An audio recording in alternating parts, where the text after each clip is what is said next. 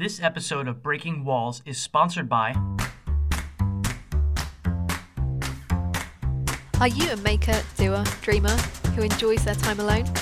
Who thrives on working solo? Then you might enjoy the Creative Introvert podcast. Every week, I bring you musings, tips, and guest interviews in order to inspire and motivate my fellow creative innies. Find the show at thecreativeintrovert.com. Tired of the everyday routine? Ever dream of a life of romantic adventure?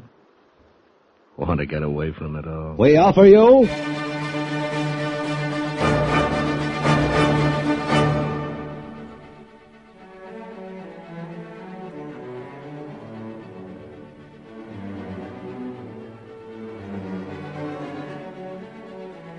What's up, guys? Welcome to Breaking Walls, episode number 57. My name is James Scully. Today on Breaking Walls, we'll examine the unique connection between radio during its golden age and Coney Island during the last of its heyday between the 1930s and the 1960s. Many of the original radio performers were vaudeville performers before radio began. In New York, while some found work on Broadway, others found their start at Coney Island. Similarly, during American radio drama's dying days of the late 1950s, actors and actresses that would go on to achieve great fame in TV and movies honed their skills on radio. We'll examine some of those careers and listen to sound bites from the golden age of radio that took place at Coney Island. Before I go on, I just want to say that if this is the first time you're listening to Breaking Walls and would like to subscribe, please do so at iTunes by searching for Breaking Walls or by following us on SoundCloud at The Wallbreakers. To check out our line of New York City Unity t-shirts, please go to jamesthewallbreaker.com slash shop. These are typographic t-shirts that use the slang names of the five boroughs of New York City to help show unity amongst New Yorkers near and far. For those that do understand, no explanation is necessary. For those that do not understand what it means to be a New Yorker, no explanation, unfortunately, is possible. And we, the Wallbreakers, are on all social media outlets at the Wallbreakers, and we're on the web at thewallbreakers.com.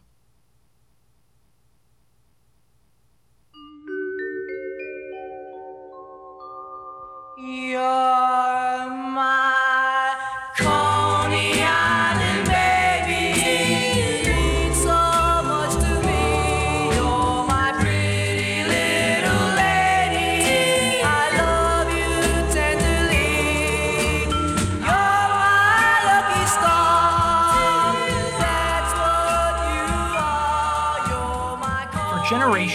Coney Island has been a place of amusement, budding romance, sex, drugs, and some of the highest highs and lowest lows. Its scents have been hot dogs, cigars, alcohol. Its sounds have been those of amusements, screams, laughter, transistor radios, and even a seemingly ageless fudgy wudgy salesman. Coney Island is part of the American lexicon. Steeplechase and Luna Park and Dreamland, the Cyclone, the Wonder Wheel, Deno's Astroland, Nathan's Hot Dogs, the New York Aquarium are just some of the institutions that come to mind when thinking about Coney Island.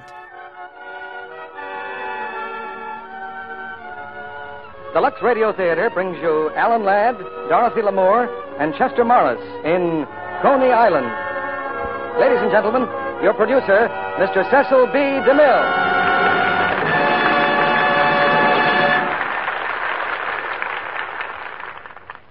Greetings from Hollywood, ladies and gentlemen. And step right this way for an hour of mirth and melody and romance. On the inside of this theater, a stupendous attraction. Straight from the bright lights of Hollywood. Not one, not two, but three glittering stars. Well, I'm afraid as a barker, I can't really do justice to my subject. But the simple facts are enough anyway. Because tonight, we bring you Alan Ladd, Dorothy Lamour, and Chester Morris in the great 20th Century Fox musical hit, Coney Island. On summer days in 1944, as World War II drew to a close, Coney Island's beaches attracted hundreds of thousands of people each day. Steeplechase and Luna Park were both still open for business. Nathan's was celebrating its 28th year, and on April 17, 1944, on CBS Radio, the Lux Radio Theater presented a dramatic adaptation of the 1943 film of the same name, Coney Island. The Lux performance starred Dorothy Lamour as Kate Farley in the female lead. She rose to fame in the Road to films that co starred Bob Hope and Bing Crosby. Chester Morris, famous as the original Boston Blackie, was Joe Rocco. Alan Ladd was Eddie Johnson. Four days after the production of this Lux Radio Theater episode, a film starring Ladd, China, would be released. His character in China became the inspiration for the Indiana Jones films. This play was set in the 1890s during the early days of Coney Island's peak as an entertainment hotspot. Eddie Johnson, always the smooth talking conman played by Ladd, weasels his way into a job at friend and rival Joe Rocco's night spot, where Eddie meets Joe's love interest and the club's confident and brash star attraction, Kate Farley. Eventually, Kate becomes the toast of Coney Island, and her and Eddie fall in love. Joe then tries to sabotage their marriage plans.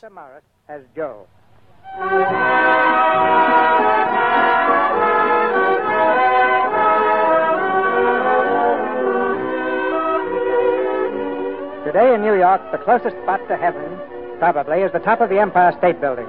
But 40 years ago, New Yorkers came closest to paradise at a breeze swept beach on the Atlantic Ocean. Only a short distance from the hot and throbbing city, they found a land whose milk and honey was clam chowder and steaming weenies. A place of perpetual carnival, of singing waiters and persuasive barkers. A little raucous, a little rowdy, but nevertheless beautiful Coney Island. One spring afternoon, a young man named Eddie Johnson makes his first visit to Coney Island. Eddie has plans for a big business deal involving an old acquaintance, Joe Rocco, owner of the Scenic Gardens Cafe. Well, this is quite a surprise, Eddie. Yeah, nice place you got here, Joe. A little different from those shooting galleries we used to have, huh, Eddie? Once we had a whole carnival, remember? Uh, vaguely. Yeah, then two years ago in St. Louis, we had an argument about how the carnival should be run. We decided to play a hand of poker for the whole works. yes, and I won it with three of the prettiest aces you ever saw. yeah, I've been trying to find you ever since, Joe. I, I wanted to give you these.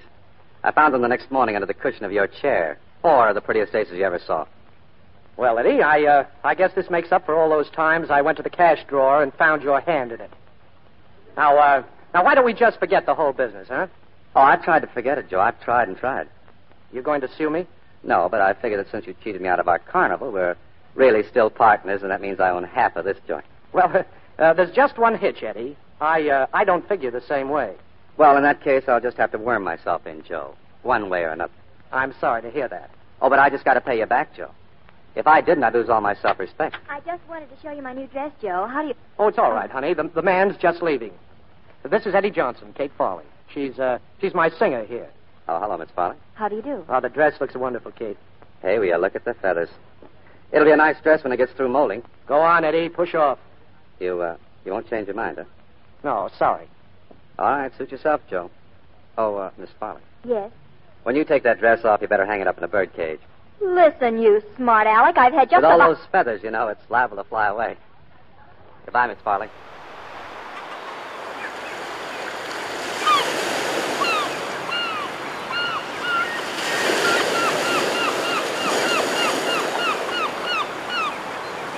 Little did the world realize in 1944 that within 20 years, Coney Island would be forever changed. In order to tell that story, let's first go back to the beginning.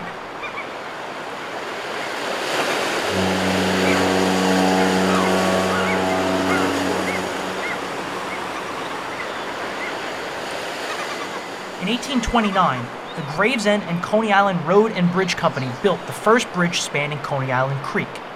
This connected Coney Island with the mainland of Long Island. This was five years before the six towns of Bushwick, Brooklyn, Flatlands, Gravesend, Flatbush, and New Utrecht were chartered into the city of Brooklyn in 1834. After completing the bridge, the company then built Shell Road, connecting Long Island with Coney Island shoreline. A portion of Shell Road still exists today. Finally, the company built the Coney Island House, the area's first hotel near present day Seagate. By the 1840s, a small makeshift pier and a crew pavilion had been built, while hotel owner and politician Michael Norton sponsored a ferry that docked at today's Norton Point, home of the Coney Island Lighthouse today.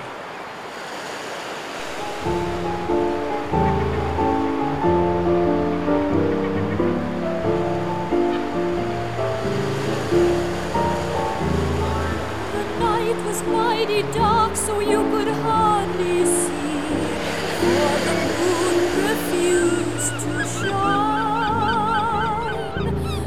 Men sold clams on half shells to customers. On the beach, there were also less than honorable cards and dice games going on. And as you could imagine in this kind of environment, prostitution was rampant and murder wasn't totally uncommon. The eastern end of the island, at today's Manhattan Beach, consisted of small, carved out sandy hills until carriage roads were built and steamship service that reduced travel time from a formerly half day journey to just two hours created an attractive environment for wealthy New Yorkers.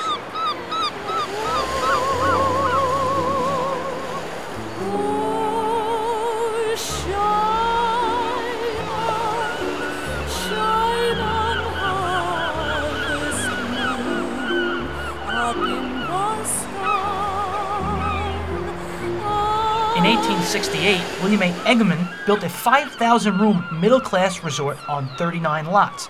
This resort was later given the name Brighton Beach. Resorts named the Manhattan Beach and the Oriental Hotel opened. Ocean Parkway was created in 1876. Even more importantly, just as elevated railroads were going up in Manhattan, they too were in Brooklyn, connecting the city of Brooklyn to Coney Island. The Coney Island and Brooklyn Railroad provided railway service along today's Coney Island Avenue. It operates today still as the B68 bus. Andrew Culver created the West Brighton Culver line, the southern portion of which retains its same route. And on July 2, 1878, the Brooklyn Flatbush and Coney Island Railway began operating.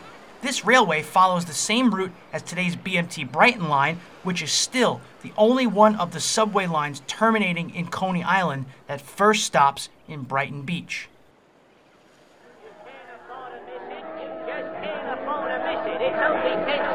Hurry, hurry, hurry. Come in and see her. She's Josephine, the tattooed lady. She's covered with artistic masterpieces. You see Gainsborough's Blue Boy talking things over with Whistler's mother. You see the leaning tower of Pisa. Come in and marvel at Frankie! these. But, Crashy, look, it's Eddie. Eddie Johnson. Eddie, you old son of a gun. Frankie and Finnegan. Hey, you're looking great. Why not? He's preserved in alcohol. Not since the Chicago Fair have I looked upon you. Eddie. oh, say this calls for a celebration. Yeah, but tell me, is uh, is this your pitch? Yeah, I'm sorry to say it's mine. All mine. Well, what in the world are you doing at Coney Island? From the looks of business, nothing. Eddie, have you seen Joe yet? Joe Rocco? Yeah, I just came from there. Teaming up with Joe again, are you? No, not just yet, Finnegan. I'm looking for a new partner, Frankie. You interested? Eddie, I ain't got but only nine bucks for my name. Well, listen to me, and you'll be rolling in dough. Huh? I've got an idea for a pitch that's worth a fortune. Well, that's great. Go and open it up, but let me alone. But every good location is taken. This will be just the spot for it, Frankie. Hurry, hurry, hurry. The only tattooed woman on Coney Island. Every time she shakes, moving pictures. Now, look, will you listen to me? We can have it ready in two days' time and for less than $300. But I just told you I got exactly I've got the money. All I want from you is this location and your time. Eddie, you just made yourself a deal. After six months with Josephine, even suicide would look good to me. Come on, lads. Let's have a beer and talk it over. Dolly, will you look at that? What? That mob over there in front of Frankie's place. Oh, didn't you know? Frankie's got himself a new show and a new partner. That fella doing the barking. Huh? Oh, so that's Frankie's new partner, is it? Come on, Dolly. We're going over there. Us at a show like that? You bet. Here's my chance to get even. Katie, you just don't make sense. I'll explain later. Come on. And it's only ten cents. Ten cents to see this daring exhibition of genuine Turkish harem girls. Hurry, hurry, hurry. See the young Turkish maiden sold to the Sultan for 20 pieces of silver. An authentic and educational exhibition with genuine Oriental music is played by Abu Mandeb, the Turkish gentleman seated there before you on the Persian carpet. Listen, friends, listen to it. Why, that's Frankie, ain't it? Playing just like a snake charmer. Of course it is. He looks as much like a Turk as you do. Would you look at him buy those tickets? These guys are making a fortune. Stand back, Dolly. I'm going to go to work. Only eight seats left. Hurry, hurry, hurry. Oh, Frankie. Hello, Frankie. Huh? Oh, hello, honey. Glad to see you. I'm amazed, gents, amazed. Abu arrived in this country only two days ago, and already he speaks a few words of English. All right, little lady, kindly move along now. Kindly move along. He used to talk to me plenty when we were working together over at the... Ixnay on the yak and crane. Yes, Abu. Yazmayorum dastam bayuk. You do, huh? It's mezdin taplori pasuk. All right, Abu, I'll ask you. Young lady, Abu here can't figure out why you're wearing that atrocity on your head. He says it can't be a hat, or can't. Abu says, did lady lose election bet or did lady fall into fruit salad? Kate, we better get out of here. The nerve. The nerve of that bum. Wait till I tell Joe. Just wait. Why, the young lady is going away. Don't rush off, sweetheart. All right, boys. Hurry, hurry, hurry. The show starts in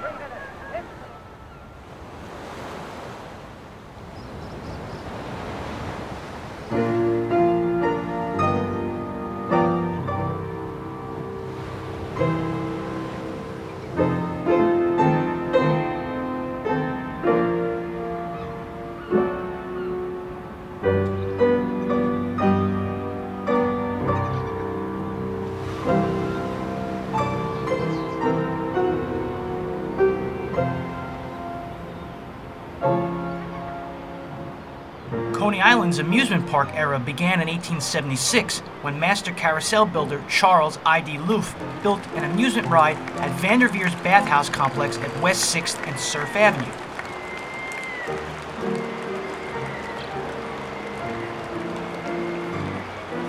That same year, the centerpiece of the Philadelphia exhibition, a 300 foot steam elevator powered observation tower, was moved to Coney. That tower was then the tallest structure in the United States.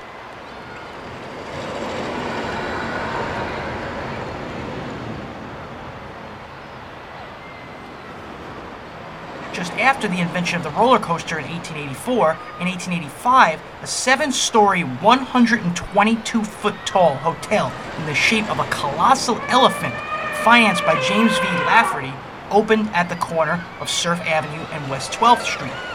If you'd like to see its still standing older but smaller sister, head two miles south of Atlantic City, New Jersey to Margate City.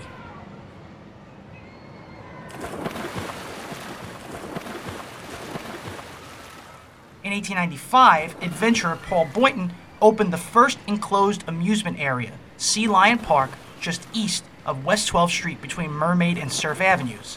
Sea Lion Park only lasted eight seasons because in 1897, George C. Tilyou, who grew up in a family that ran a Coney Island restaurant, erected Steeplechase Park, centered around a Ferris wheel and a mechanical steeplechase horse racing ride.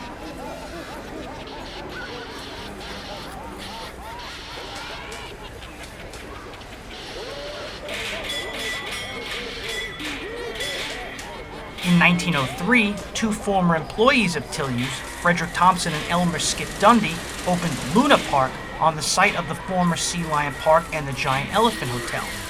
Built on a grand scale, the park had over 1,000 red and white painted spires, minarets, and domes. Calling itself the heart of Coney Island, on the evening of May 16, 1903, Luna Park turned on its electricity, lighting up all of the domes, spires, and towers with over 250,000 electric lights.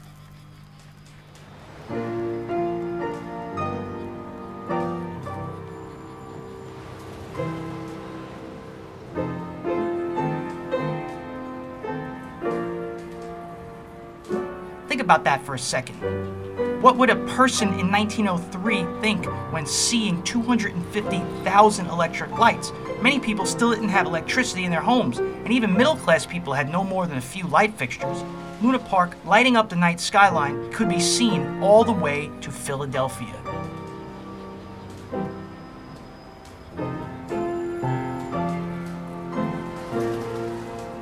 The next year, a third large scale park called Dreamland opened up. Dreamland featured four times as many lights as Luna Park and an even bigger central tower, as well as attractions such as the End of the World, the Feast of Belshazzar and the Destruction of Babylon, and Lilliputia, a miniature village populated by little people.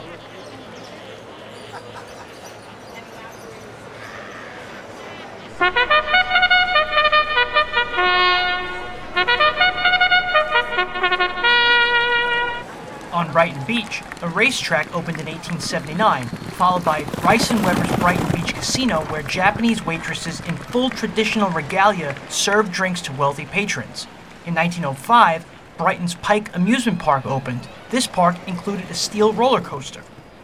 Now, for seven seasons, Coney Island's three big amusement parks simultaneously operated until about 1:30 in the morning on May 27, 1911.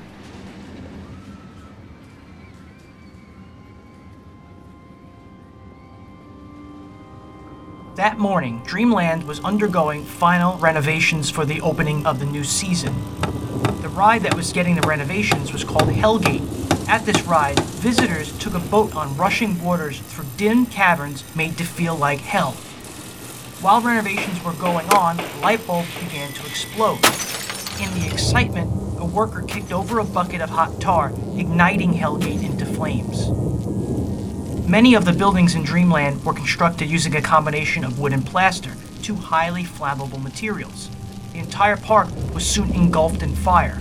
The new high pressure water pumping station constructed at 12th Street and Neptune Avenue just for something like this failed. Chaos ensued. Animals escaped their cages, some on fire, running into the streets. One lion which escaped to Surf Avenue named Black Prince had to be shot by police.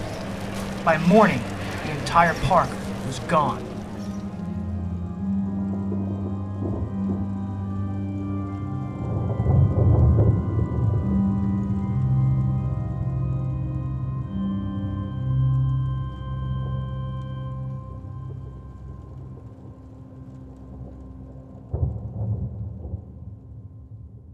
On a positive note, the babies in Dreamland's famed incubator were in danger of perishing in the fire until the heroic efforts of Sergeant Frederick Klink of the NYPD, who made several trips into the burning structure to rescue the incubator babies.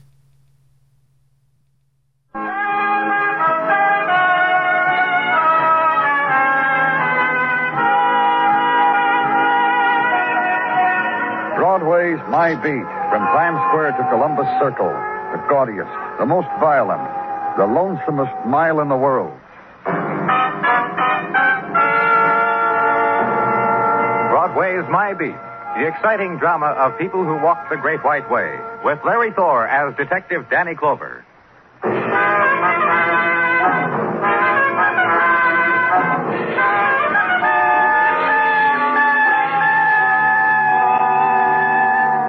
The afternoon sun strikes glints on Broadway's pavements, and the perfumes of summer drift in from meadows never known, from tropic seas that were never sailed, from green hills veiled in mist and imagined in childhood, drift and die against neon bled of its color. But the illusion still rides the silken vessel of a girl's summer frock, and the season dances in her slow, languid walk, and her passing is reflected in chrome and steel. There's crowd between you and her, and there's loss. So walk away from it, kid, and order the beer and skim off the longing. Summer, too, will finally pass from Broadway.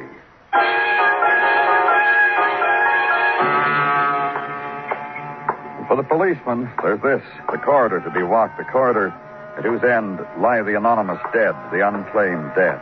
Walk it and push open a swinging door that opens onto the city's morgue. Stand for a moment against the stillness and move into it. Over here, Danny. This one. What about him? Fill me in, Muggavan. It's a summer's day, Danny, and you and Don't I have to. cry about it, kid. Just tell me, huh? Well, this is the one they brought in yesterday, Danny. One those boys and girls found buried in the sand on Coney Island. When they dug him out, they also found a knife wound in his chest. Made them sad. They turned off the portable radio, stopped dancing. You identify him yet? Yeah, that's why I called you. All right, you called me. The man was in his beach trunks, no wallet on him, no bundle of clothes, not even a locker tag. You want me to compliment you on how hard you worked for his identity? Yeah, it would be nice. All he had was some numbers tattooed on his arm. Uh, the kind they were, their sequence, I figured they were Social Security type, So I checked the agency in Baltimore. They had him in their files. He used to work Carney's. Just came in on the teletype. Who is he? A man by the name of Joey Croft now runs a Palace of Fun down in Coney. Him and a partner. I checked on the partner. They tell me a dish, Danny, a dish by the name of Letty Scott. You going to talk to her? Coney on a nice day, sure you will.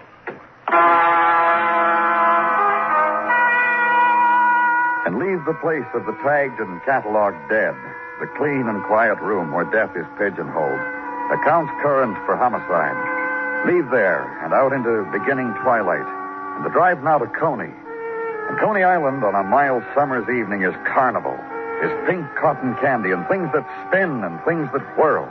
And Coney is ten shots for a quarter. And guess your weight. And down rushing rides and carousel. Giddiness, laughter, hot dogs, arcades, and little Egypt's oldest granddaughter.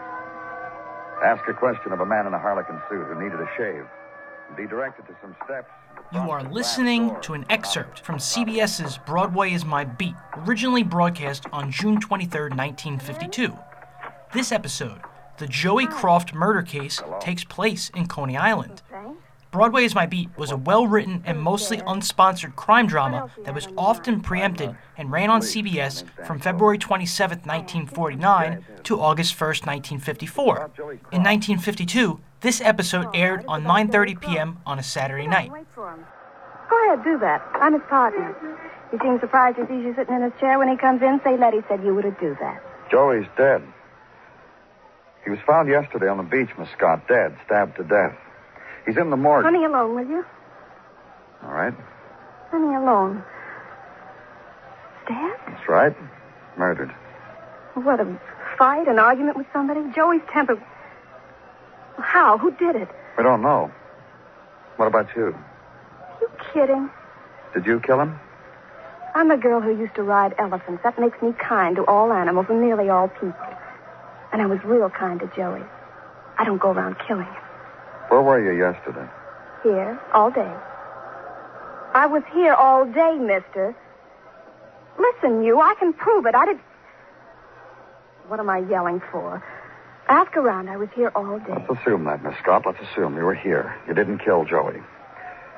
Partner. You uh, must have known him pretty well. You just said it. I was his partner. What about it then? Who didn't like him?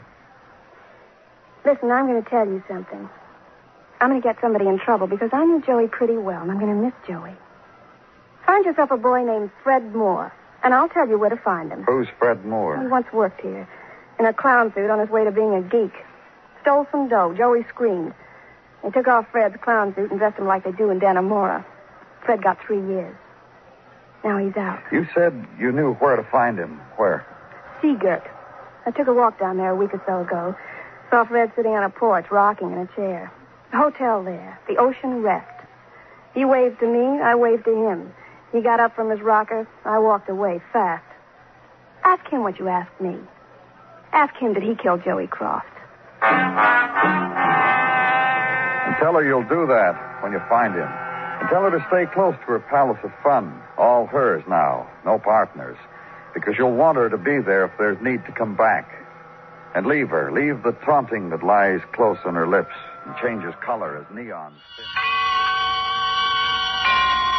Autolite and its 96,000 dealers present Suspense.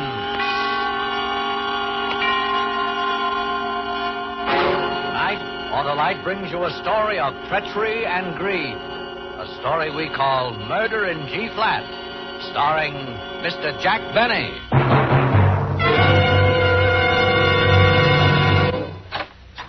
Interestingly enough, on April 5, 1951, Suspense, nicknamed radio's outstanding theater of thrills, broadcast an episode on CBS called Murder in G Flat, which starred comedian Jack Benny.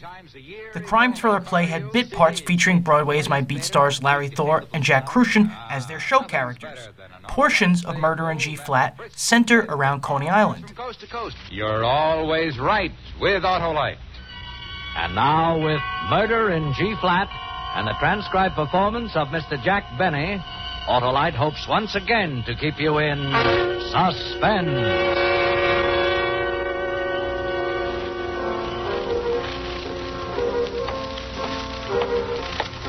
A lieutenant, in here, sir, in the rec hall. What's he doing in the rec hall? Well, he thought he'd tune the piano while I was waiting, Lieutenant. Sunday night. Why couldn't you guys pick a better night than Sunday night? My one day off, and I have to come down Sorry here. Sorry we had to call you, Joe. This is the guy, huh? Yeah. Hey, you. That's it. C flat. If I had my wrench. This is the lieutenant. Oh. Oh, I'm sorry, Lieutenant. I Name? was- Oh. My name is Remington. Hercules Remington. That's it, Joe. We checked. Uh, pardon me, Lieutenant, but my wife, Martha, is going to be awfully worried. You see, I haven't seen her since this morning. they told You me. haven't that- seen your wife since this morning? No, and I thought that if I could phone her and at least tell her where I am. Where'd you pick him up? Coney Island, Joe. He called us from there. Yes, and I should have called my wife, too. Look, Lieutenant, I don't want to seem persistent about You'll have this. plenty of time later to call your wife. Now, give the lieutenant the story in detail, just like you told it to me on the way down here to the station. What kind of work do you do, Remington? Well, I, I'm uh, a piano tuner, Lieutenant. Yours is out of tune. I... C flat, Lieutenant. See, if I could get my bag, I, I'd Look, this- Remington, I haven't got all night. Now, either get on with your story or I'll have. All right, Lieutenant. But, but I really would like to call my wife first. Start your story. All right, all right. But if there's any explaining to be done to my wife, uh, you guys will have to do it. We'll be happy to. Now, go ahead. Yes, sir. Well, Lieutenant, this whole mess started yesterday morning, Saturday. I got up, had breakfast with my wife, Martha, and my Uncle Herman. He's my black sheep uncle of the family. He's a carnival man, came to work at the World's Fair here, and has been living with us ever since. I think he ought to pay at least one third of the rent, but Martha, well, she feels sorry for him.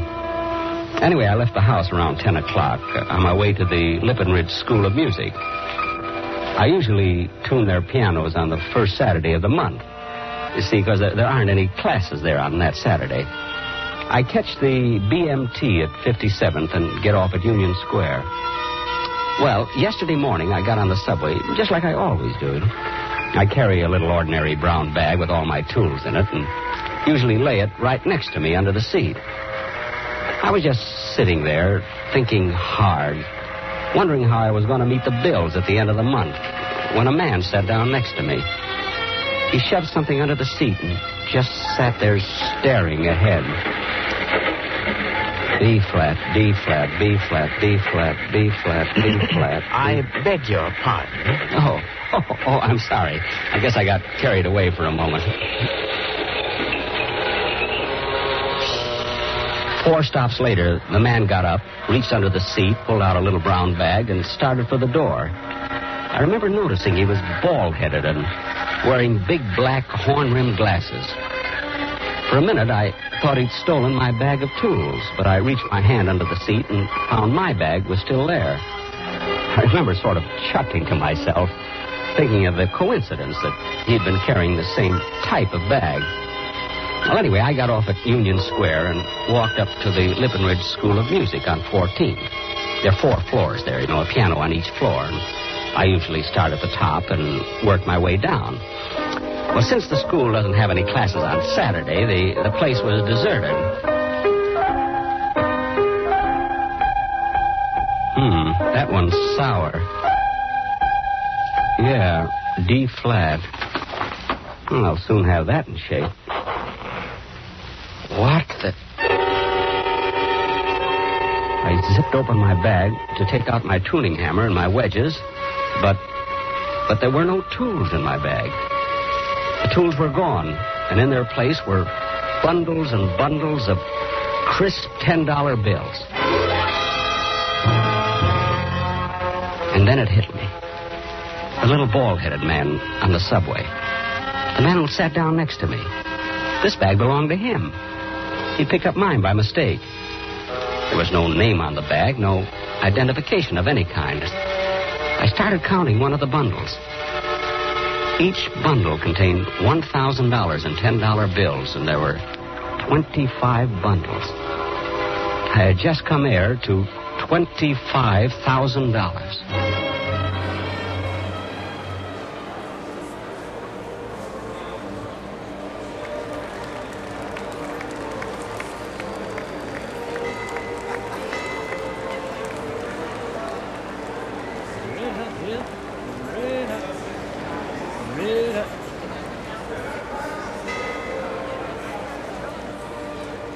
Nathan Handwerker opened his hot dog shop on the corner of Stillwell and Surf Avenue in 1916.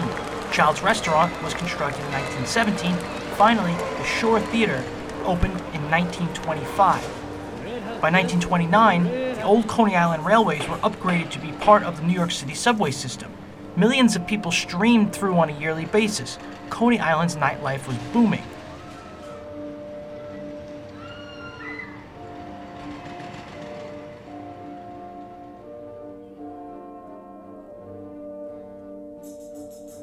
On October 24th, 1929, the stock market crashed, sending the entire country into a Great Depression. This depression hit Luna Park and much of Coney Island's entertainment and amusement district hard. At the same time, Parks Commissioner Robert Moses began to construct the Belt Parkway and open Jones Beach and Jacob Riis Park. New Yorkers with money could afford to drive elsewhere. Poor New Yorkers couldn't afford the amusements. As the money fled Coney Island, the crime and vice became uncovered and grew further. Half abandoned streets, the nature of the lower end of the entertainment industry itself, cavernous amusement rows, and the tight network of streets made for a good place for a crime empire.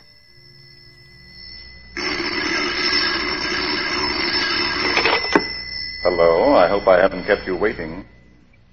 Yes, this is the Crime Club. I'm the librarian. Coney Island Nocturne. Yes, we have the story for you. Come right over.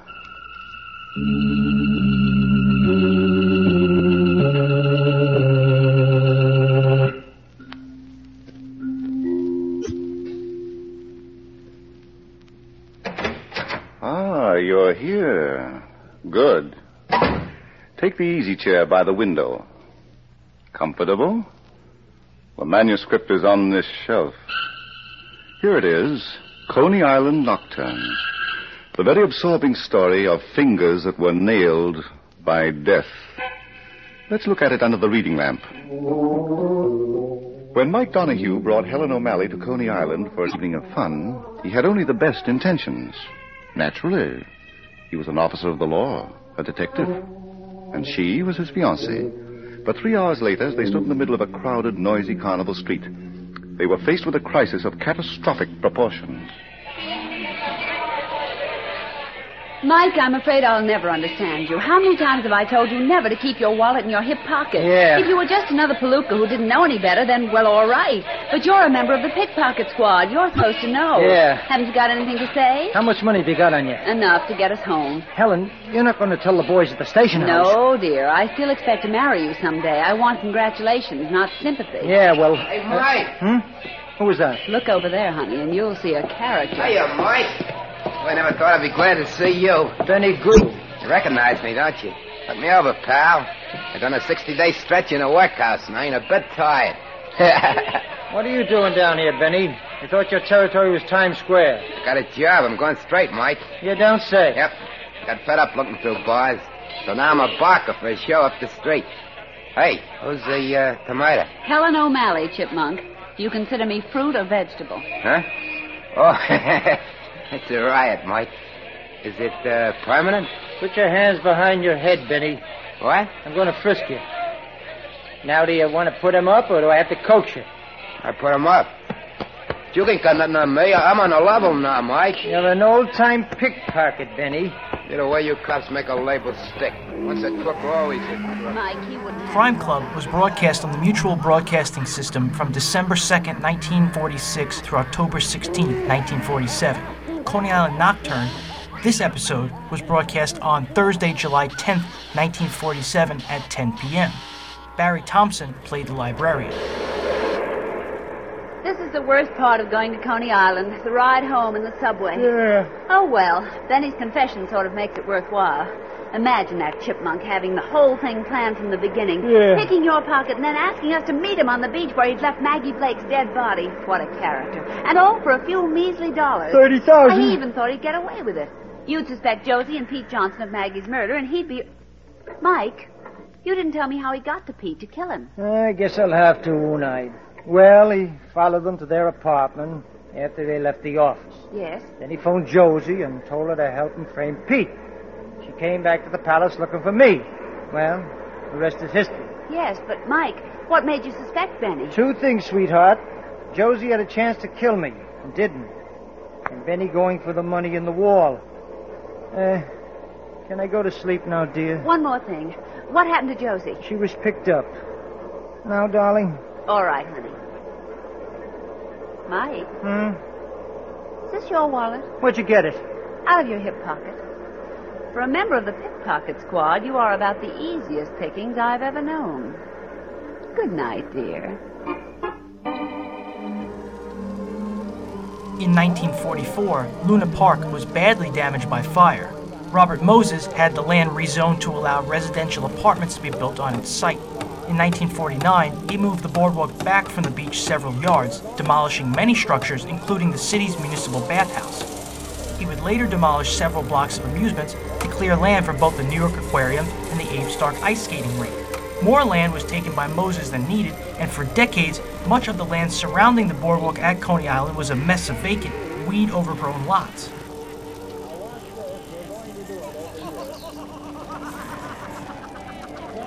The changes brought into America by the end of World War II affected both Coney Island and the American radio drama in similar ways. The GI Bill and the rapid affordability of the automobile, as well as the newly created highway system, helped people move out of the urban environments on the go, going places into newly created suburban homes. In these homes, they watched television. Street gangs moved into Coney Island, and what remained of the amusement district, which at this point amounted to Steeplechase Park, became a seedy environment. Suspense. And the producer of radio's outstanding theater of thrills, the master of mystery and adventure, William N. Robson. One of the greatest pleasures we find in this business of keeping you in suspense is the discovery of new talent and of unusual story twists. In what you're about to hear, we think we have combined both. The twist? You'll never guess it, no matter how familiar you are with that mystical literary device, the ventriloquist dummy. And the new talent? Two young men. Bob Jorn, whose first radio play this is, and DeForest Kelley, a bright new luminary in the Hollywood firmament who is presently being seen as Morgan Earp in Gunfight at OK Corral. Put them all together, and you have a strange half hour ahead. Listen. Listen then as DeForest Kelley stars in Flesh Peddler, which begins in exactly one minute.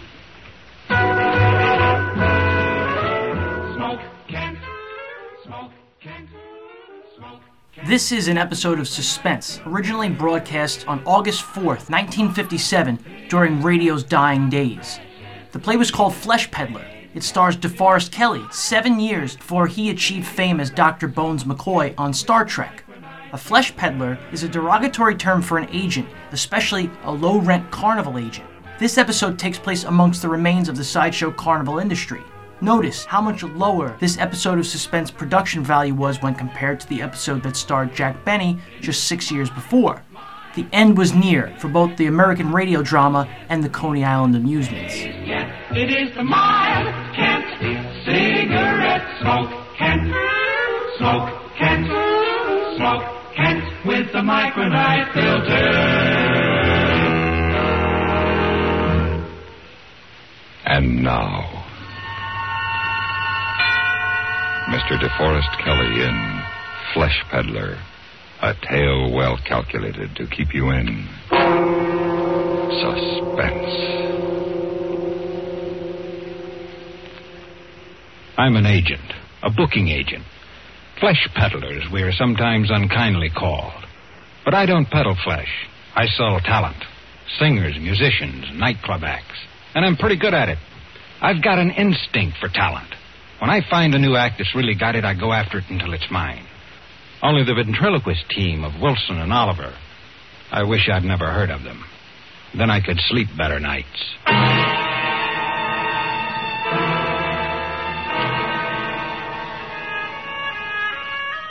I don't want to sound like a snob, but to me, the carnival is the lowest form of show business. I hate them. But my wife Gloria loves them. Since I love Gloria, we went to the carnival. Pete, isn't it exciting? It's just cheap noise. Oh, I wish it had come to town sooner. I wish it hadn't come till tomorrow. Oh, come on, Pete. You might even find some new talent. Here? Why not? Freaks are for sideshows, honey, not class spots. You never can tell. A bearded lady might go great at the Copa. I can tell. Right here for the wonder of the Midway. Hey, the one and only Alexander Wilson and his lovable little dummy pal, Oliver. Hey, you've seen Ben ventriloquists before, you say. Uh-huh. Hey, but you've never seen anything to equal Wilson. The remarkable Wilson and Oliver. Hey, you don't pass as far, friend. Pete, let's go in. Oh, but ventriloquist, a dime a dozen. Come on, I want to see him. Honey, you've seen a hundred just like him. Or maybe he's one in a hundred. All right, all right. We pushed through into the small tent and took our places on the hard, uncomfortable benches. Wilson was already seated on the platform, a typical childishly dressed dummy on his lap. He was a man in his fifties, I'd say, with the saddest face I've seen in 15 years of show business. When the people were in, he suddenly sprang the dummy to life. Shut the doors, shut the doors. All present accounted for, Mr. Wilson. You're sure, Oliver? Sure. Well, then, say hello to the people. Hello to the people. Oh, now, come, Oliver. You can do better than that. I can? Yes. Well, you ought to know. The routine was awful, dull, time worn. But for some reason, this Wilson fascinated me. He had a talent, all right. His handling of the dummy was amazingly accurate. As the act went on, I began to think that Wilson was even better than the Barkard said he was, and he was going over with the house. Wilson had Oliver sing while he himself smoked a cigarette. After a few more gag routines and a couple of neat tricks, the performance was over, and I knew I had to sign the act. I parked Glory on the merry-go-round and then went looking for Wilson. I walked back of the midway through the maze of painted trailers that were home to carny people. Suddenly, the door to one of them flew open and a woman stepped out, a neatly trimmed beard covering her chin. What do you want? I'm looking for Alexander Wilson. Wilson? Why? I'm a talent agent from New York. I'd like to talk to him. Agent? Yes, Peter Harris, and you're. Bernice. It's on the posters. Oh, yes, of course, Bernice. What do you want with Alexander Wilson? I told you I. Who is it, Bernice? Talent agent. Never mind. Go back in. Uh, uh, uh a- agent? I'm looking for Mr. Wilson. Oh, uh, well, I'm Arthur. Uh, you caught my knife act. You, you know, I could pin a fly to a penny of 40 Quiet. feet. Don't mind him, flesh peddler. Go away. Go home. Agents are no good for us. Leave Wilson alone. And, and you know, uh, like I could put out a candle flame with, with a penknife at 30 feet, agent man. Arthur? And Go back in. uh, maybe he could sell my act. Go in. All right. Uh, Wilson's in trailer 17, agent man. Hey, if you ever need a, a good Shut up, Arthur. thrower- Shut up. Get in there. Forget what he said. Arthur is. Well, he isn't quite bright. You know what I mean? Yeah. What's so wrong about seeing Wilson? There are plenty acts like his. You don't need him. Well, you've got my curiosity going now, Bernice. I hadn't intended that. But forget your curiosity. And go home. Now. Why? Believe me, flesh peddler, you will thank me for this advice someday. Which is trailer 17.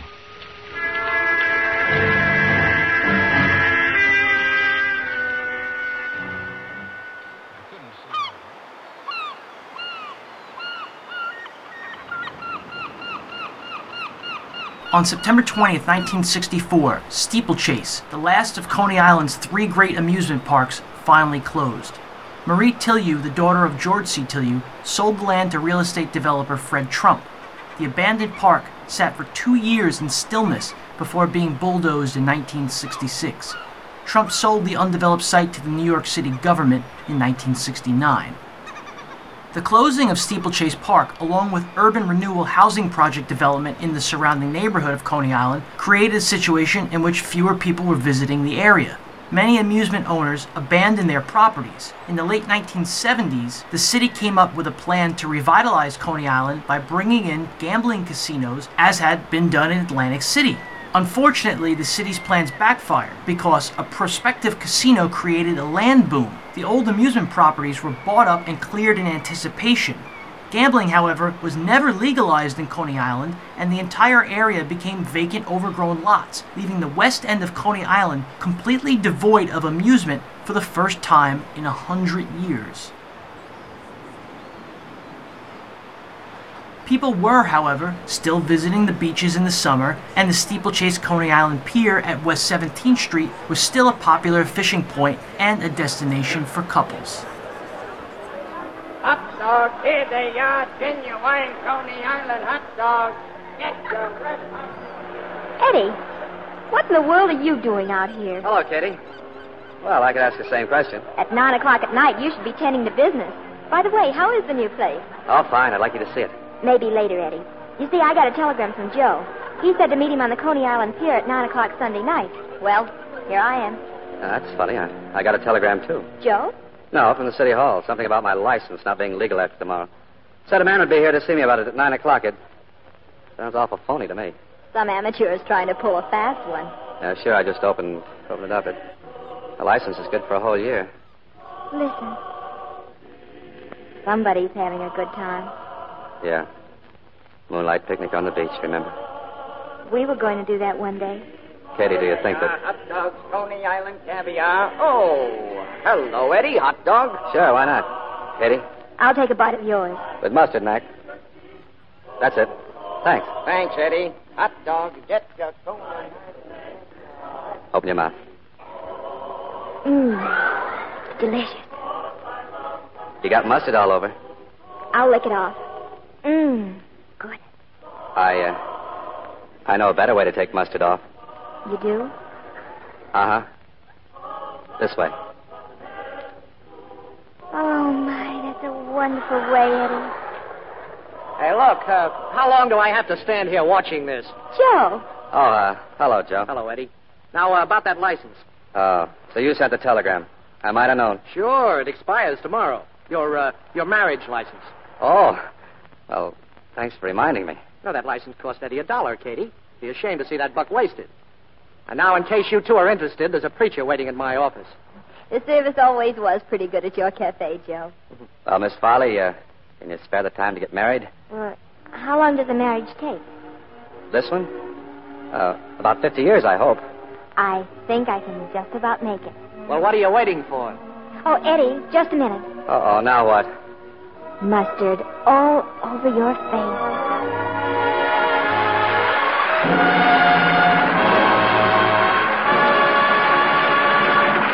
In just a moment, our stars will return for a curtain call. Did you ever try to describe something in music? And in the end, both Coney Island and radio drama are proving that what's old eventually becomes new again.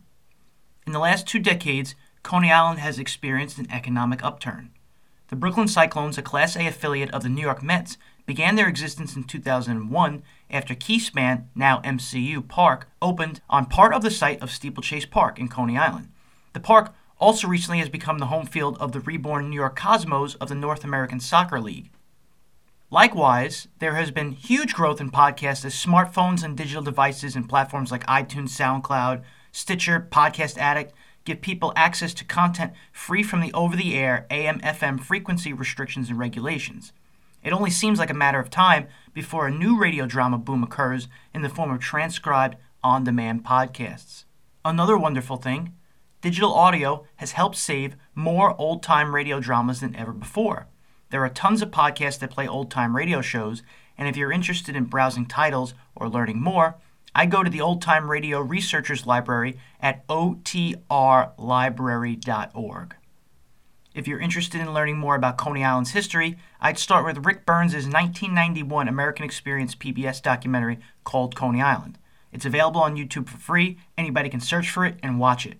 I'd also check out the Coney Island History Project at coneyislandhistoryproject.org or the Coney Island Circus Sideshow at coneyisland.com. Today's musical credits are as follows Coney Island Baby was performed by The Excellents, Shine on Harvest Moon was performed by Joan Morris and William Bolcom, Meet Me Tonight in Dreamland was by Beat Circus, Nutcracker Suite Opus 71A Arabian Dance Coffee was performed by Arthur Fiedler and the Boston Pops Orchestra. The old time radio shows featured in today's episode were the Lux Radio Theater's Coney Island, originally broadcast Monday, April 17, 1944 on CBS. Crime Club's Coney Island Nocturne, originally broadcast Thursday, July 10, 1947 on the Mutual Broadcasting System. Oddly enough, the day that that was broadcast was the same day folk singer Arlo Guthrie was born in Coney Island. Broadway is My Beat. The episode was called The Joey Croft Murder Case, originally broadcast Monday, June 23, 1952 on CBS.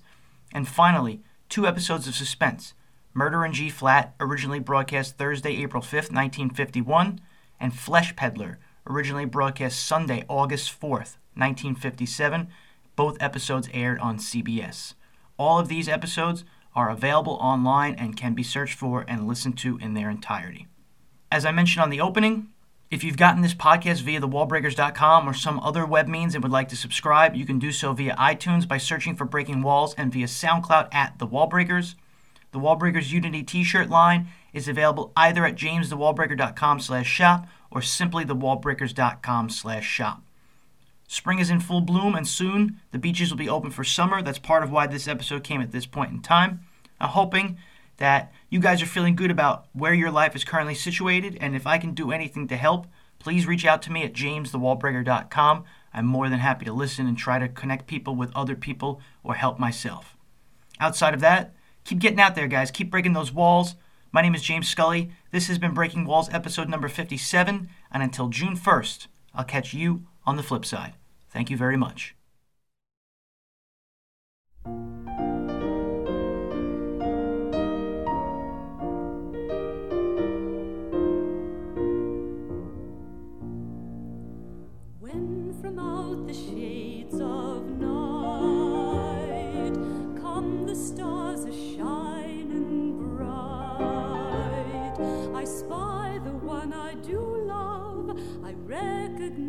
My true love amid the tiny orbs of light. Search the sky from east to west. She's the brightest and the best. But she's so far above me, I know she cannot love me. Still, I love her